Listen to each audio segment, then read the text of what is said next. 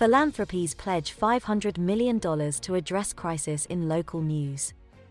The effort, spearheaded by the MacArthur Foundation, will give grants to support newsrooms and startups as concern grows over the rapid disappearance of local news outlets. Many major philanthropic groups have increasingly focused their attention in recent years on helping struggling local newsrooms. Now they are joining forces. On Thursday, more than 20 nonprofit organizations announced plans to invest a total of $500 million over the next five years in local media organizations, one of the biggest efforts yet to address the crisis in local news. The initiative, called Press Forward, is spearheaded by the MacArthur Foundation and supported by organizations including the Knight Foundation, the Ford Foundation, and the Carnegie Corporation of New York. Press Forward will use the $500 million to fund grants for existing local for profit and non profit newsrooms, help build shared tools, provide resources to diverse outlets and those in historically underserved areas, and invest in nonpartisan public policy development that advances access to news and information. John Palfrey, the president of the MacArthur Foundation, said Press Forward aimed to help news outlets that did not have enough revenue to sustain their business. The goal, he added, is to eventually raise and invest $1 billion for the effort. There's extraordinary opportunity, Mr. Palfrey said in an interview. Many people are focused on finding ways to improve local news coverage, he said, but they just simply don't have enough philanthropic capital to get it going, and we're going to provide at least a down payment on that. The investment by Press Forward reflects the concern over the rapid shrinking and disappearance of local news organizations across the United States, and what that information void means for democracy. More than 20% of Americans now live in what are called news deserts, which are areas that have little or no independent news sources on local issues, or communities that are on the verge of becoming one, according to a 2022 report by Northwestern University's Medill School. Some 2,500 newspapers have shut down since 2005, and more continue to close. Declining revenue from print advertising and subscriptions has made it nearly impossible for struggling papers to survive, and those that are still around have a small fraction of the staff they once had. Digital news outlets and non profit newsrooms have sprung up across the United States, but not in numbers large enough to fill the gap. According to the Northwestern report, most of the new outlets serve urban centers, leaving some economically struggling and rural communities at a loss. Without an independent local news source, the report said, residents don't have the information they need to make informed decisions about civic issues and governance, and that provides an opening for the spread of misinformation and disinformation. People are really now alarmed, said Alberto Ibarguen, the president of the Knight Foundation. There is a new understanding of the importance of information in the management of community, in the management of democracy in America, that I believe simply wasn't there 15 years ago. The MacArthur Foundation and the Knight Foundation are each contributing $150 million to the fund, with 20 other initial donors making up the rest. The MacArthur Foundation will set aside an additional $25 million to invest in for profit businesses, rather than give grants, Mr. Palfrey said. Grants from the pooled funds will be coordinated and managed by the Miami Foundation, a nonprofit community foundation. Most of the grants will be awarded beginning in 2024 and will focus on at least one of four areas strengthening local newsrooms, scaling news infrastructure, closing inequalities in coverage and practice, and advancing public policies. Mr. Ibarguen said the advantage of Press Forward was that media organizations could submit an application for funding and have access to a range of large national foundations, rather than have to apply to each foundation. This, I hope, will be a much more efficient way of both sharing information about people seeking funding and about what models appear to be working, he said. Philanthropies have increasingly been putting their money toward local news. A new study conducted by NORC, a research institution at the University of Chicago, in partnership with media impact funders and the Lenfest Institute for Journalism found that a third of the donors surveyed had funded journalism for the first time in the past five years. More than 70% of the donors in the study said their top priority was funding local news. One example is the American Journalism Project, which gives grants to existing nonprofit newsrooms. It has raised more than $150 million and has supported 41 news organizations since it was started in 2019 by John Thornton, who founded the Texas Tribune, and Elizabeth Green, a co founder of Chalkbeat and VoteBeat. The Tribune is one of the biggest nonprofit newsrooms in the country and has helped to usher in new regional digital startups, but it recently had its first layoffs in its 14 year history. Chalkbeat and VoteBeat are topic specific nonprofit outlets, focusing on education reporting and election and voting coverage. The Knight Foundation has invested more than $632 million in local news efforts since 2005, and Mr. Ibarguen said its press forward investment was in addition to continuous annual spending on journalism projects. Mr. Palfrey said Press Forward planned to bring in new donors and raise more money, but we know that even with the maximum we can do pushing really hard, we're not going to have enough to solve the local news crisis. There has to be other sources of revenue, and some of that, of course, is advertising and subscriptions, but I actually believe that public policy has a role to play, he said.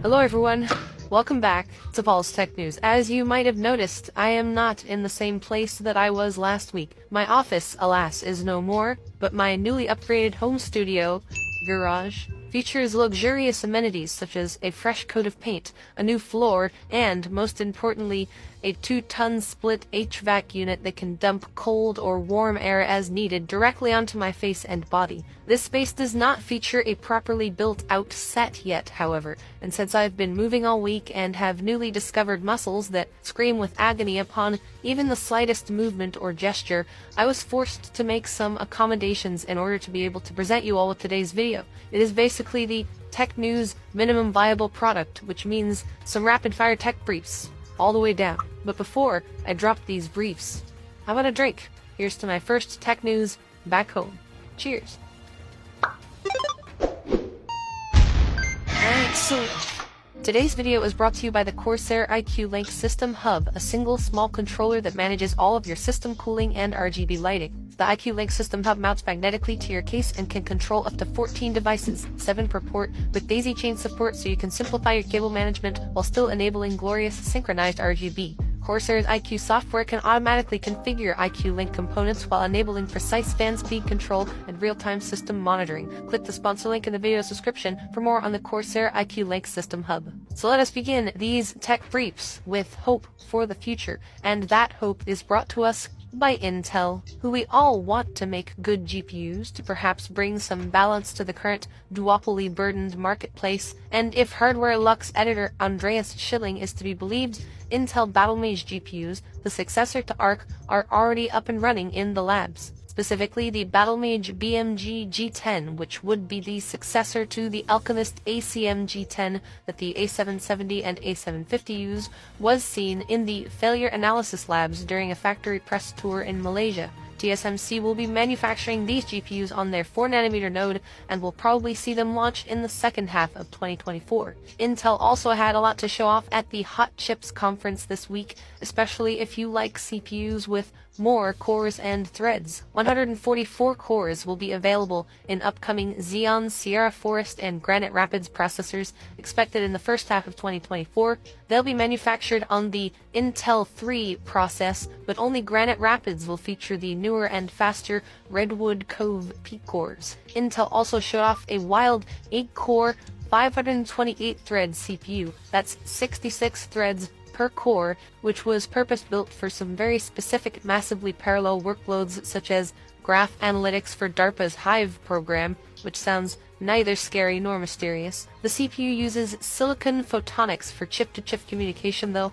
and is based on the RISC architecture and not x86. And if you understand what all that means, then you may proceed to the next level. Starfield launches this week, and early reviews are already out for the hotly anticipated space RPG, and it looks like the game might not become a victim of its own hype after all, with a promising Metacritic review of 87 on average based on 54 reviews currently, and messages of thanks slash huge sighs of relief being posted by the dev team, who I'm sure have been clenching their collective sphincter muscles for some time now leading up to the launch, which is Wednesday, by the way, unless you pay extra for early access, which you shouldn't, based on principle but a bunch of people probably will anyway. Alongside the Starfield debut, we have some new GPUs coming out from AMD, the Radeon RX 7700 XT and 7800 XT, which will also launch Wednesday, so a few leaks have trickled out this week.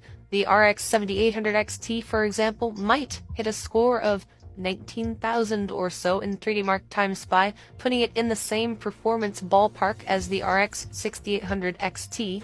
The 7700 XT, meanwhile, might do around 17,000 points in the same test, which would put it a bit ahead of the RX 6800 non-XT. These are early leaks, so grain of salt and all, but this next one would appear to be verified as it came directly from Scott Herkelman, GM of AMD's graphics business unit, who said they were initially considering using that 12 VH power or 12 V2x6 connector on these new GPUs, but decided against it and perhaps they're just throwing shade towards Nvidia bringing that up at all.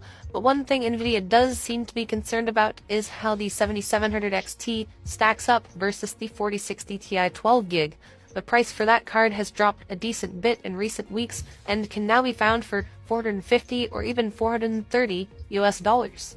Still too much money. In other NVIDIA news, the H100 GPU built for AI is in high demand worldwide at the moment, and most recently, they've had buyers from the Middle East expressing interest. But hold up there, says the US government. We're going to ban that before any sales can go through. NVIDIA disclosed the ban in a recent public statement, but did not specify which Middle Eastern countries are included. The reason seems to be that if the US already doesn't trust China with our best AI solutions, they also don't trust the newly banned countries in the Middle East not to resell chips to China or not to set up AI farms in the Middle East that China can just run remotely. Maybe the real reason is the terrible secret they discovered that you can't spell China without AI. You can't spell the United States of America either.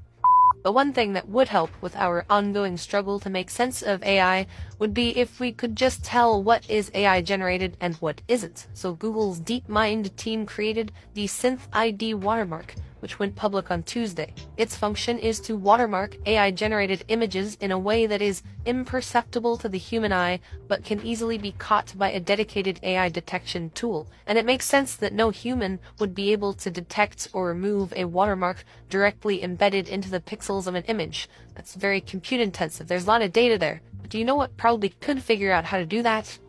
AI.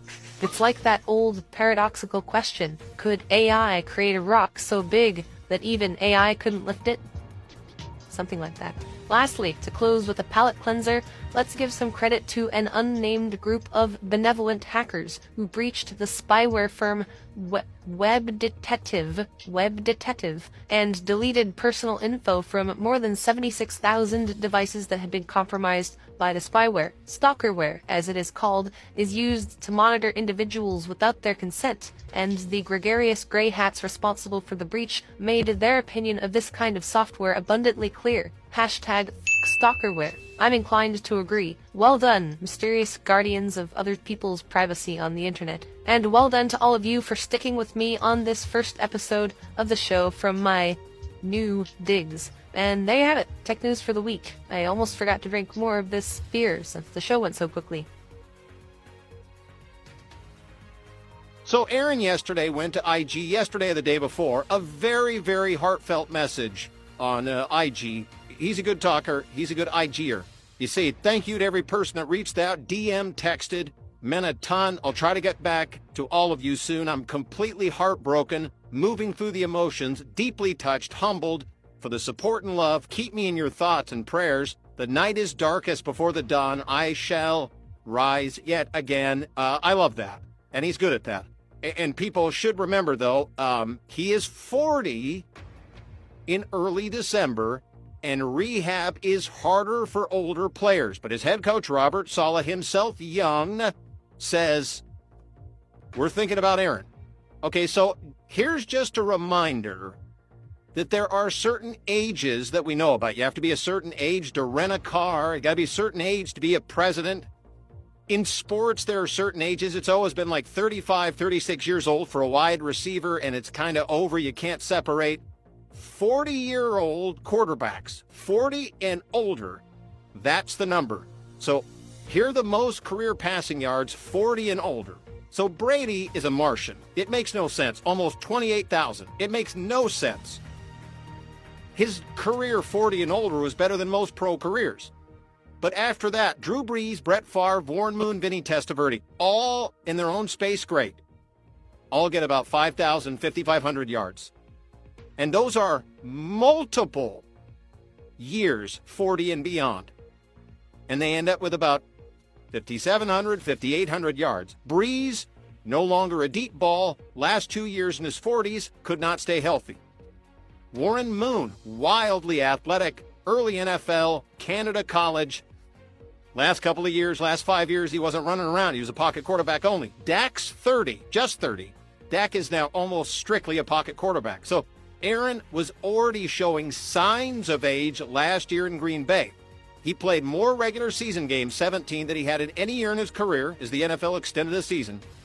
And it was his fewest rushing yards as a starter. So we talked about this a couple days ago. Job one for the Jets get a left tackle.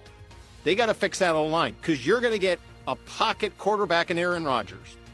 Achilles surgery is rough. Four, five, six months, no jogging. It's tough. It's crutches for not weeks, months. It's a brutal surgery for a 24 year old who doesn't have the bag and a ring. You wake up every day and ask yourself, is it worth it? Now, you'll still get Aaron's brain, leadership, and arm. You'll be fine. But you're going to get less Aaron Rodgers when he gets back. That's what you're going to get. Probably not going to give you 17 games. You're not going to get runaround guy. He's going to drop more throwaways. Get rid of it. Don't get hit. Absolutely. Get an accident. For the rest of us, it's different when you come back. Tom Brady, first year after his big injury, you could see he was frustrated if anybody got near his knees or below. Jordan Palmer, six years in the NFL, a quarterback coach, talked about the journey now for Aaron. When you just look at the rehab of this, he's 39. It's one of those things where you have those milestones, but it's a decision in the beginning. I'm either going to do this and pursue this with really everything that I have, or I can't do it. You can't 75% an Achilles injury, especially at 39. And so I'm fascinated to see not how the rehab goes, but that decision that Aaron makes. And if he decides I'm all in and I'm doing this again, I don't think there's a problem. Okay, so now let's shift. I know everybody's freaking out. And you should. Aaron to Zach's not the same guy. But an NFL exec talked about the outlook for the Jets. And his quote was I don't think there's a veteran out there that's much of an upgrade over Zach Wilson. So let me just throw this at you. There are teams in the NFL right now today in much worse quarterback situations than the Jets. The Jets have a great defense, a star receiver, an encouraging run game. And Zach Taylor's young, cheap, athletic, and just spent six months with Aaron. Zach Wilson, excuse me. That's not the end of the world. He can't carry a franchise. I don't think he's a franchise guy. Can he make some throws to win some games for the rest of this year? Plus, I get Aaron back next season? That's not the worst situation in the league. Run game, defense, star receiver. He's young and athletic. He can move. Aaron, six months, picked on that brain. The tsunami that I'd be scared about as a franchise, and you don't see it coming yet. It's out in the ocean away, right? Russell Wilson in Denver. Starting next year in Denver, starting next year, Russell goes from what he is now to a $35 million cap hit, a $55 million cap hit, $58 million, $53 and $54 million cap hits. It hasn't started yet. And what was the first thing, the first message we got from Sean Payton? So Sean Payton gets the job. He makes calls. I talked to him before he took the job. He was making calls on Russell Wilson and other factors in Denver.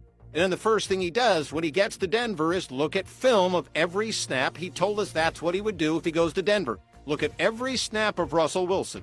Figure out what he does well, what he doesn't. And what did he do? First day he could, signed a very expensive backup. Okay, that's a thing. Russell Wilson is a small, increasingly expensive, soon to be 35 year old quarterback that needs, needs to run to be effective. Aaron doesn't. Aaron doesn't. Dak, I think, does. Josh Allen does. But certain guys, Mahomes runs once or twice a game. He's fine. Herbert, fine. Mobility's an additive. Aaron doesn't have to be wildly athletic and move around outside the pocket and downfield to be effective. Russell Wilson does. The last three years for Russell Wilson wins, completion percentage, passer rating, and touchdown passes all eroded. And the mega contract hasn't started. If I own the Broncos, if I run the Broncos, if I coach the Broncos, that's frightening. I don't think he's washed, but he's not the same quarterback. All right, Zach Wilson for 16 games. He's young, he's cheap, he's athletic, got a lively arm. Our defense is great. Nobody's scoring in the 30s on us. Run game can carry most of it. Have him drop back 18 times, complete 12, one to two big throws a game. Try to stay away from fumbles and picks. You'll probably get one pick a game. Jets can win a lot of games 23 20. Okay, Denver does not have that run game yet, nor that defense. They don't have a receiver as good as Garrett Wilson. That's scary. And by the way, Zach doesn't cost much. Aaron reworked his deal this year. I think the Jets still have some cap space this year. Next year, pretty punitive, but you get Aaron back. Denver's scary. This substitute teacher, you know, just try to keep the kids under control, get to the bell, get to the end of class. That doesn't scare me. Regular teachers coming back.